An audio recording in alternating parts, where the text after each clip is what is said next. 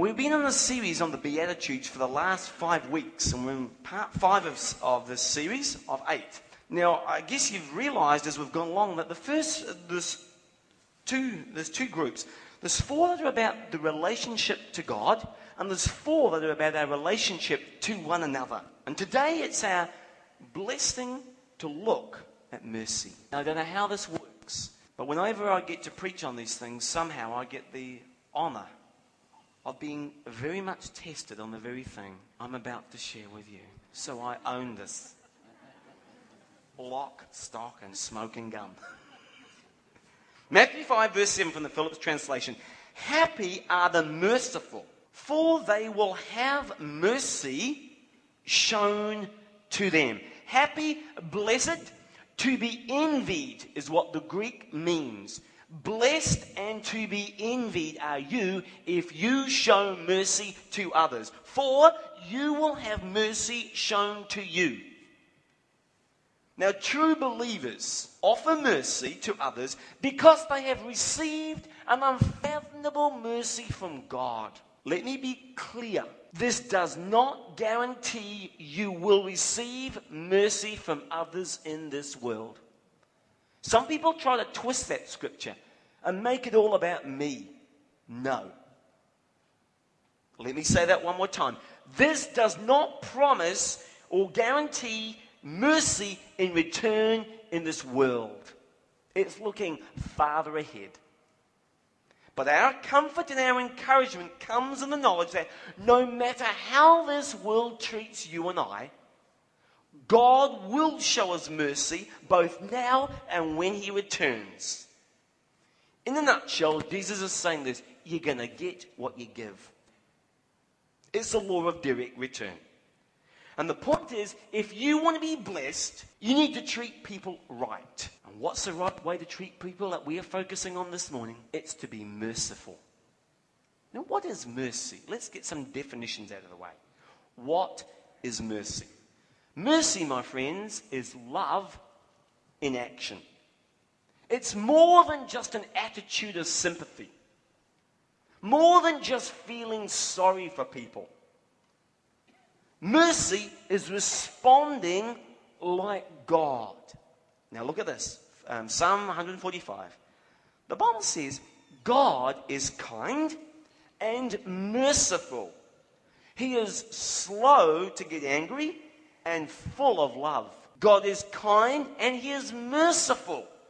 Slow to get angry and full of love. So if you want to be like God, you need to learn to show mercy. You know why we have to learn it? Because it's not our normal human reaction. You see, forgiveness, stay with me on this one, forgiveness flows out of mercy, and mercy flows out of love. Ephesians two, and I haven't put this in, you may want to write that down on the side. Ephesians two verse four says, but God, being rich in mercy, listen to that. God is rich in mercy because of his great love, which he loved us, even when we were dead in our transgressions, made us alive together with Christ. So forgiveness flows out of mercy, and mercy flows out of love. Work that backwards. You can't say you love somebody without showing them mercy. And the greatest commandment is love the Lord your God with all your heart, soul, mind, strength, and love your neighbour. That means show them mercy. Be careful claiming, I love somebody and not show them mercy. It's incongruous. It's an oxymoron. Now today, I want to give you four very practical marks of a merciful person. So that you, like when you go to the V T N Z, actually that's too expensive. For a warrant to fitness, forget that. You should be able to get a warrant for twenty bucks. So, but this is, more, this is a very important warrant. And you get to take it yourself before the master evaluates you. So I'd highly encourage, before you go, you take a check on these four marks. See how you pass. Four marks of mercy. If I am merciful, I will be patient to those who are peculiar. Into every life must come some weirdos. You know, the elevator doesn't go all the way to the top. Lights on, nobody home.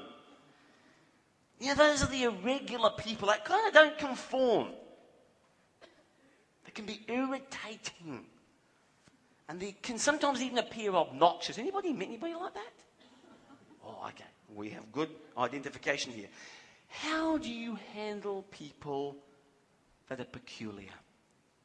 How do you do that? You'll find them at school, Sammy. You'll find them in all sorts of places. University, work. You might even find a few in your family. Don't look. How do you handle peculiar people? Well, the Bible says, if I am merciful, I will be patient with peculiar people. The Bible says here in First Thessalonians five, encourage the timid, help the weak, and what? Be, be what? Patient with everyone. Now, right now, we could just stop, back up, have the last one done. Because that verse there is a direct, Lord, have your way in my life, we sung this morning, with full integrity. Now, he says, great, this is my will. Be patient with everyone. With everyone. With everyone, even the jerk at work. Be patient with everyone. Are you patient with everyone? Well, don't feel bad. I'm not. So we're in good company here. How can you be patient with peculiar people? Well, just a few thoughts on that. If you understand, sometimes you can, if you learn their background, you learn a little bit about what's gone in, the, in their lives. You can often see why they act. You see, because hurting people hurt people. That's what I found. Instead of looking and saying, look how far that girl's got to go. Look how far she's got to grow. Going back the other way and saying, and being cognizant of their background, look how far they've come. See, often if you look beneath the external behavior, you will discover internal pain. Something that's driving that peculiarity. And behind every peculiar behavior, often I've found there's deep loneliness, insecurity. Man, you touch somebody who's insecure in an insecure, you know, in that area, whoa, they'll react. Or deep hurts, or even depression. The Bible says this. It gives us, Lord, have your way in my life. Let's apply this next verse. Accept one another. Then just as Christ accepted you, in order to bring praise to God. See, accepting people is what Christ did. He accepted us whilst we were sinners, dead in our transgressions, the Bible says. So merciful people are accepting people. They're not quick to criticize. If you know people, look around again, who are quick to criticize, they're not being very merciful. Merciful people are not in a hurry to judge and say, I can't see that. They don't deny the facts, but maybe there's something going on there. And remember, realize that hurting people, or often are hurtful people. So the secret of not being irritated with peculiar people is to try and understand their background. So if I'm a merciful person, I will be first patient with peculiar people. I won't get on my high horse. Or let them get my goat. By the way, we shouldn't have a goat. So, number two, I'll be patient with those who are peculiar. And number two, I'll forgive those who are fallen. In other words, when people make mistakes, and we all make mistakes, do you rub it in? You know, rub it in. You just can't wait to jump and gloat or, I told you so. Good advice to marriage, please don't say those words, I told you so. Or do you rub it out?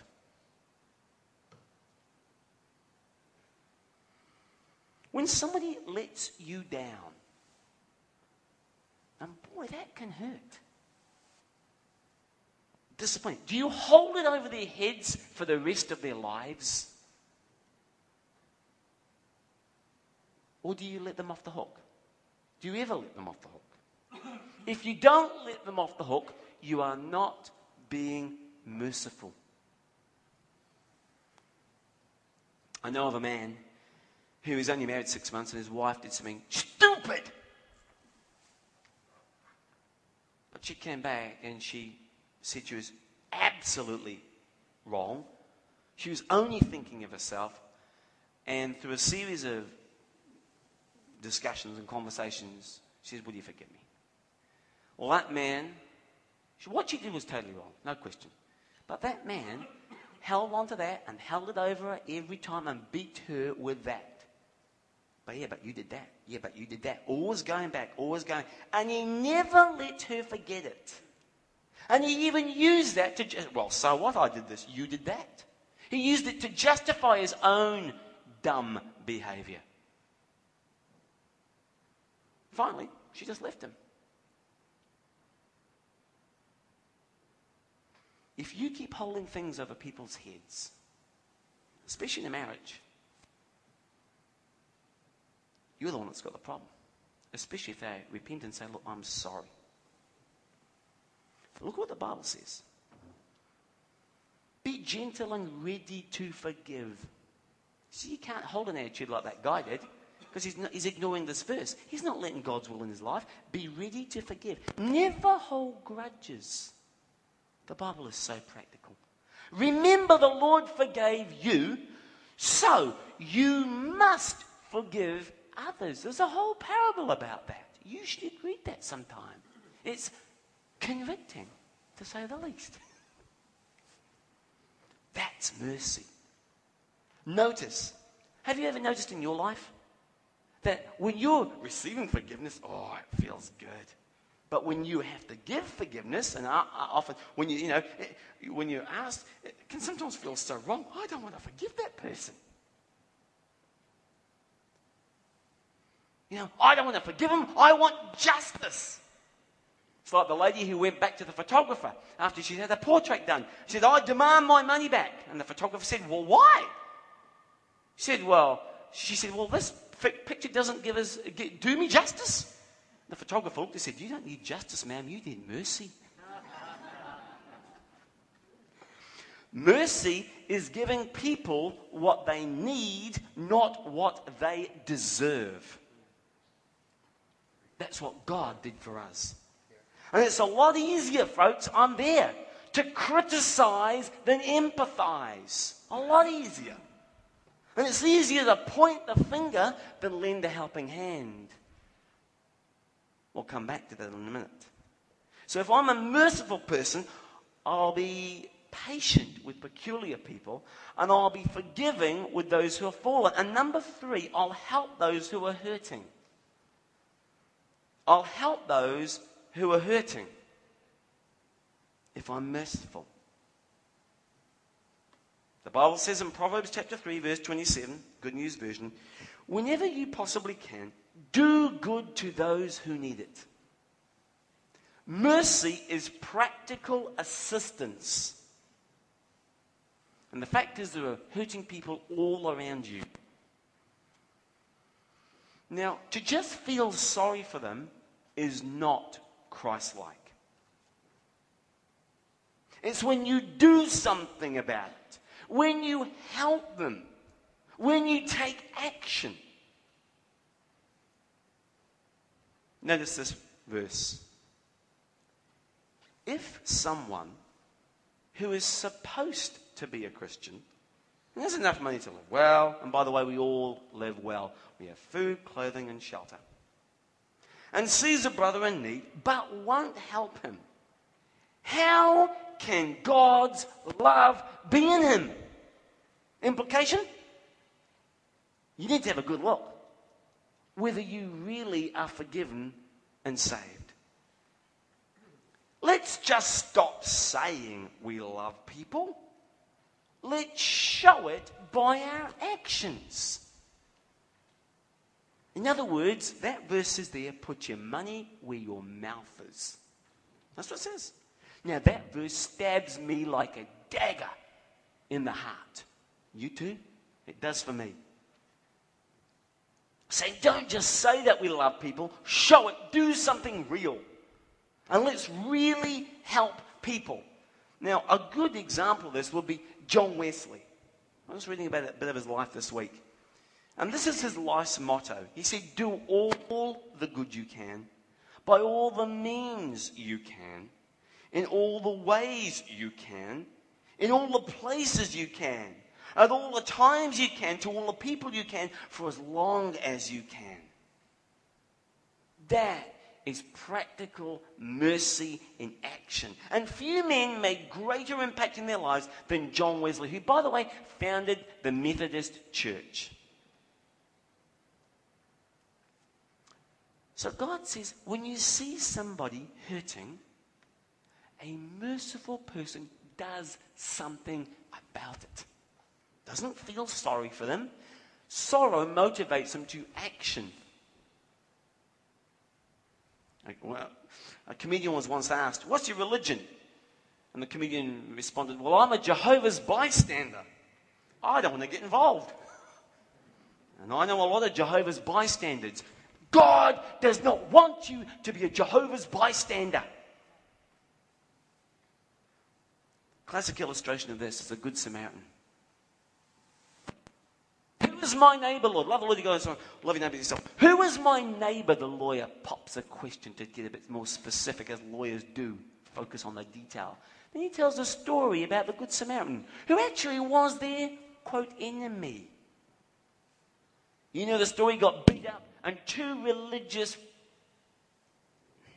hypocrites just, oh yeah, see you. No, I don't want to get involved.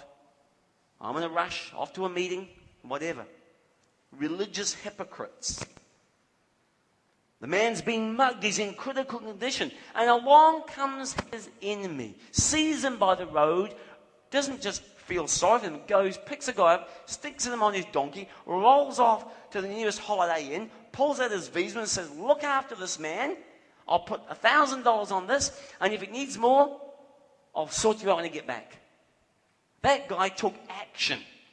That is fulfilling the great commandment. Love your neighbor. Very clear, the scriptures.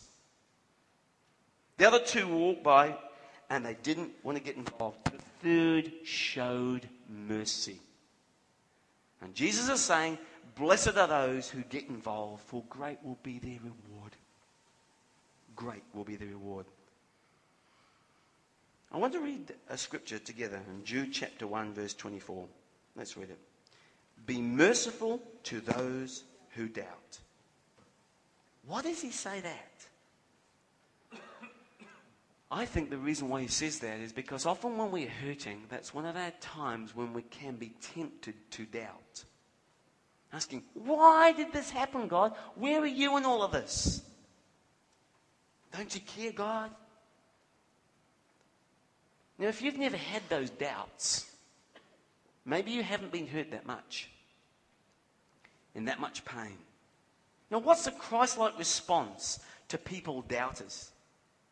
Well, when they're in pain and they're doubting like that, don't try and slam them in with a whole bunch of facts and prove that their thinking's all wrong. Don't demean them. Well, you shouldn't be. Or disown them. Well, you're not even a Christian. How can you even say those things?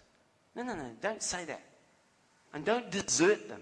You show them mercy and support them through their pain. That's what the Bible says.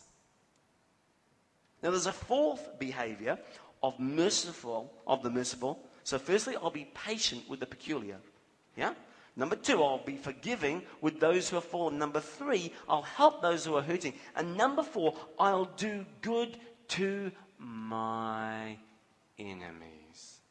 Oh, Ian, can't we just skip over this one? Choose another one. Well, no, we can't. Because Jesus didn't. He holds our feet to the fire on this one, in Luke six. If you do good to those who do good to you, what credit is that for you? There's none. That's just normal. No credit at all. Even sinners do that, Jesus says. But love your enemies and do good to them. Then your reward will be great. So he's saying, be merciful just as your Father is. And what he's basically saying there, like Father, like Son. This is how I behave. And I want you to be perfect as your Heavenly Father is perfect.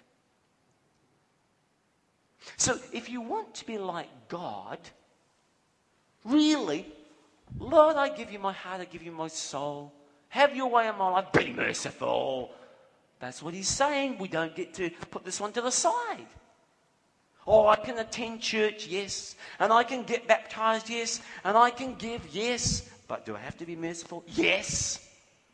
You can't do all the others and forget about this. What credit is it to you? Even the sinners do that. Be nice to those who are nice to you. Boy, have I been challenged on that one this week. So if you want to be like God, be merciful. Do good for those who try to do evil to you. That is the exact opposite of what our culture says to do. If people hurt you, what do you want to do? You want to get them, right? You want to get them good, and you want to sh- sh- close them down. Yeah? That's our natural reaction. You want, the culture says, get even, retaliate, destroy them, almost. That's what it says. But Jesus said, don't just even forgive them. Look for ways to be nice to them. Then you will be a light in the darkness. You will be very differently salt. Salt's like an antiseptic too, by the way. Now that is easy to talk about. I admit that this morning. It is very easy to talk about this. Very hard to do this. Especially, what if at work, that guy who is constantly criticizing you, I mean, there are jerks in the world, wouldn't you agree? If you agree, say amen. Amen. Okay, that's the first universal amen I've had in this church. Don't look at people when you're... Okay. Now, what if tomorrow at work, when you were criticized, you return them with some, and it takes some creative thinking sometimes, appropriate compliment. What if when you were at school, you were put down, you in, tried to encourage them? I tell you, you blow their minds. You knock them off their perch. Why do this? Because that's what Jesus said to do. That's what being merciful is. It is not returning evil for evil. It's returning good for evil. That's what it is. And all of a sudden, something's happened in the background which you may not have noticed, that you are now in control of that situation. You are not on the defensive. You are on the offensive because you are leading. You are changing the tune. You have a choice. You are not reacting. You are initiating and acting in the way that you should do. You're not being pushed around by that. So mercy is love in action. It's the way that God treats people. God is kind. God is merciful. He's slow to anger. And the rest of that verse in the Living Bible says, his compassion is entertained in everything that he does. Everything. Now, when I meet people who don't just fit, they're sort of like heavenly sandpaper, they're irritating, and you don't get along with them, you have to be patient with those kind of people.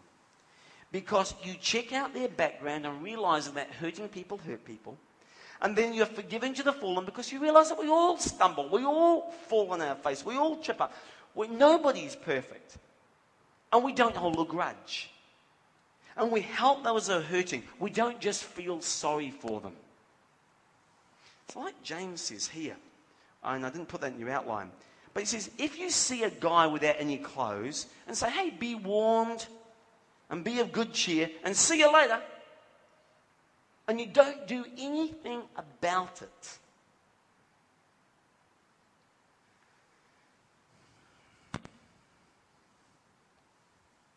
That's worth nothing.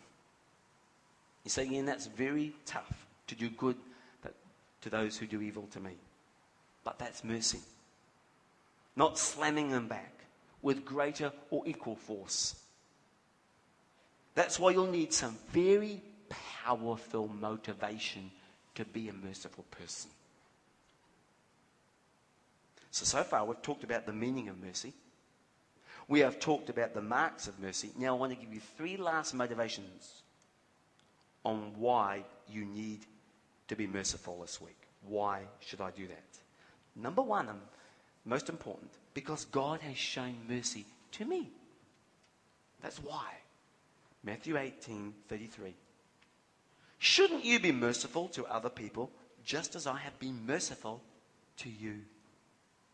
See, God expects me to do to others what He's already done for me. That's a fair deal. In fact, it's way more than a fair deal, because you'll never have to forgive somebody m- more than he's forgiven you. You got the good end of the deal. Now think about that with those people who really tick you off. If you have a hard time showing mercy, remind yourself of how much God has forgiven you. And that's a golden rule revisited right there.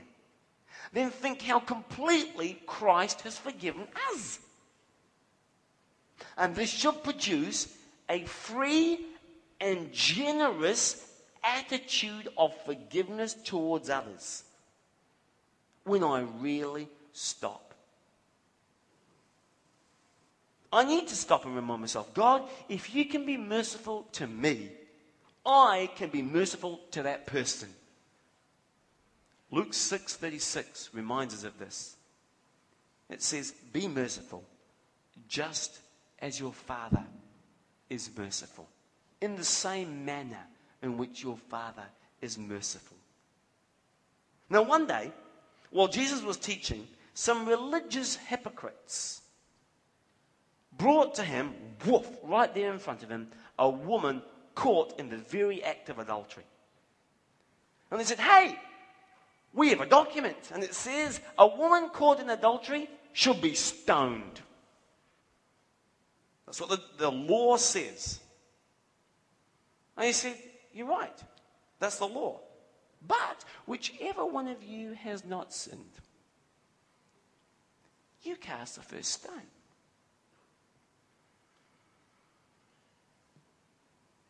And of course, one by one, the Bible says, they all walked away. By the way, have you ever noticed that we tend to judge others by their actions, but ourselves by our intentions? I've noticed that in my life. God wants us to be merciful. Why? Because God has shown mercy to me. Number two. The second powerful motivation to do this is because I will need mercy in the future. Now, not only is God expected, expects me to be merciful to me, because, first of all, God has been merciful to me in my past, but I am going to need mercy in the future, because I don't expect to be perfect between now and I get to heaven. I don't know about you. So I'm going to need a whole bunch of mercy. So read with me James chapter two, verse thirteen from the Phillips version. The man who makes for others will find... That's quite sobering. Now let me be clear, lest you go down a theological dead end. We cannot earn forgiveness by forgiving others. But when we withhold forgiveness from others, having received it ourselves, we show that we don't understand and we don't appreciate God's wonderful work of forgiveness and mercy and grace in our lives. We've lost the plot. We're actually being tremendously selfish when we do that. Let's call a spade a spade.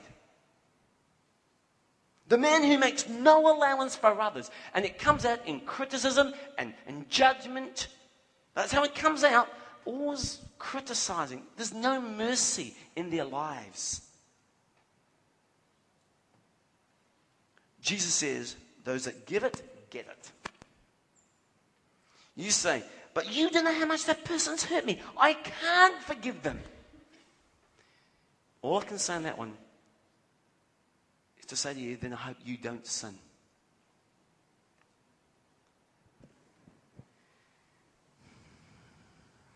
Mercy is a two-way street.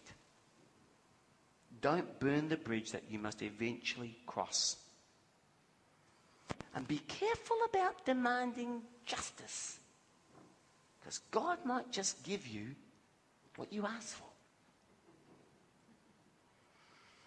If we all got what we deserved, none of us will be even here. God does not give us what we deserve. He gives us what we need. And that's mercy. Man, do we need mercy. And mercy is giving to others not what they deserve, it's what they need. The fallen, yeah. Third reason you need to learn to be merciful this week is because being merciful makes me happy and blessed. Blessed are the merciful. Blessed are the merciful. Now, the opposite of that is true. Unhappy are the unmerciful. Miserable. In fact, some of the most miserable people I know are the resentful. Those who refuse to give up a grudge. They just refuse. Interesting verse here in Proverbs eleven, verse seventeen. The Bible says, your own soul is nourished when you are kind. It is destroyed when you are cruel. It's saying doing acts of mercy gets us outside of ourselves, gets the focus off me. It's like a boomerang blessing. Jesus says, what you give out, you're going to get back. So how do I become a merciful person? The starting point is firstly experiencing the mercy and love and forgiveness of God. Now, some of you haven't yet accepted God's mercy. That Jesus died on the cross so that you could be fully forgiven. Complete forgiveness, clear conscience, purpose in life.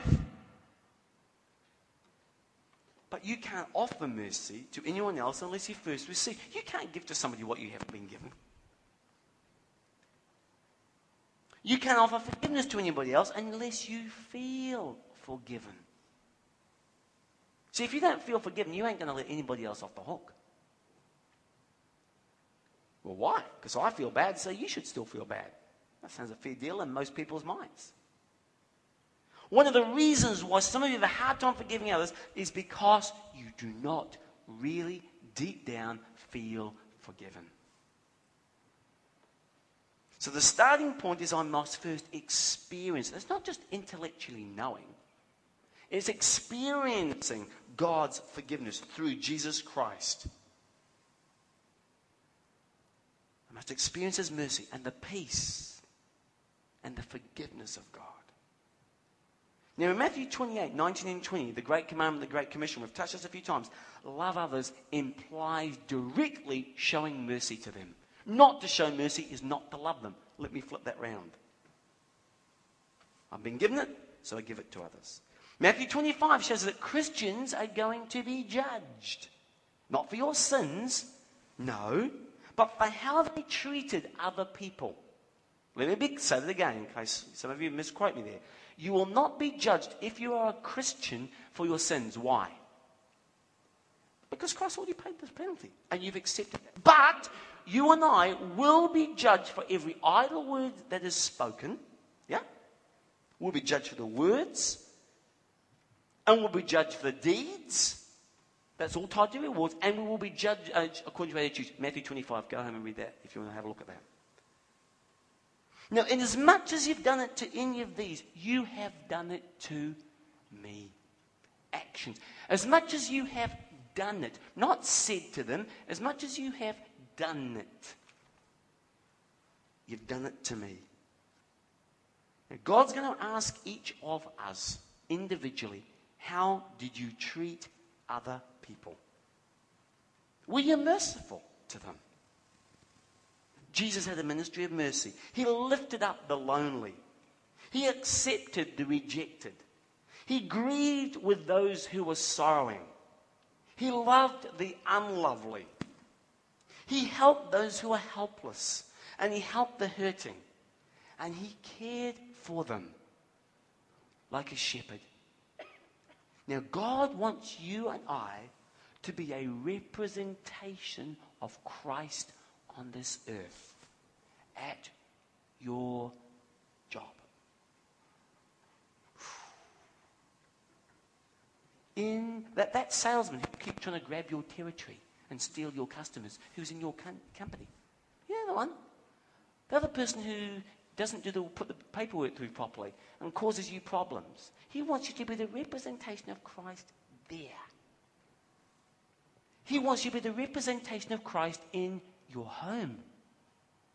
In your home. And this is where the rubber meets the road.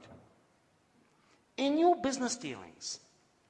Friends, know this. Nothing that is said and you think done in quiet is ever done in secret. It will all be revealed in glorious headlines. God knows. So in your business dealings, be a representative of Christ. And that includes things like when you have an agreement with somebody. If you agree, or if you have a rental property, don't try and abuse the situation. Be a representative of Christ in your business dealings. Treat people the way that he would. And the most Christ-like thing you can do is care for others. So, who is it in your life that needs mercy? As we wrap this up, who is it? Is there somebody that you need to let off the hook right now? That you felt God impress on your heart? There it is. Maybe there's a multiplicity of people that you need to let off the hook. Every time they do something you don't like, you bring up the past as ammunition. You all know the people I mean. And remember, that's a great way to kill a marriage. Who is it this week that you need to say a word of forgiveness to? To let them off the hook that the slate is clean. And never mention it again. It's over with, it's done, it's forgiven, that's it. So be there. Be happy this week. Be blessed. Show mercy. This is the kind of church that we at New Hope want to be.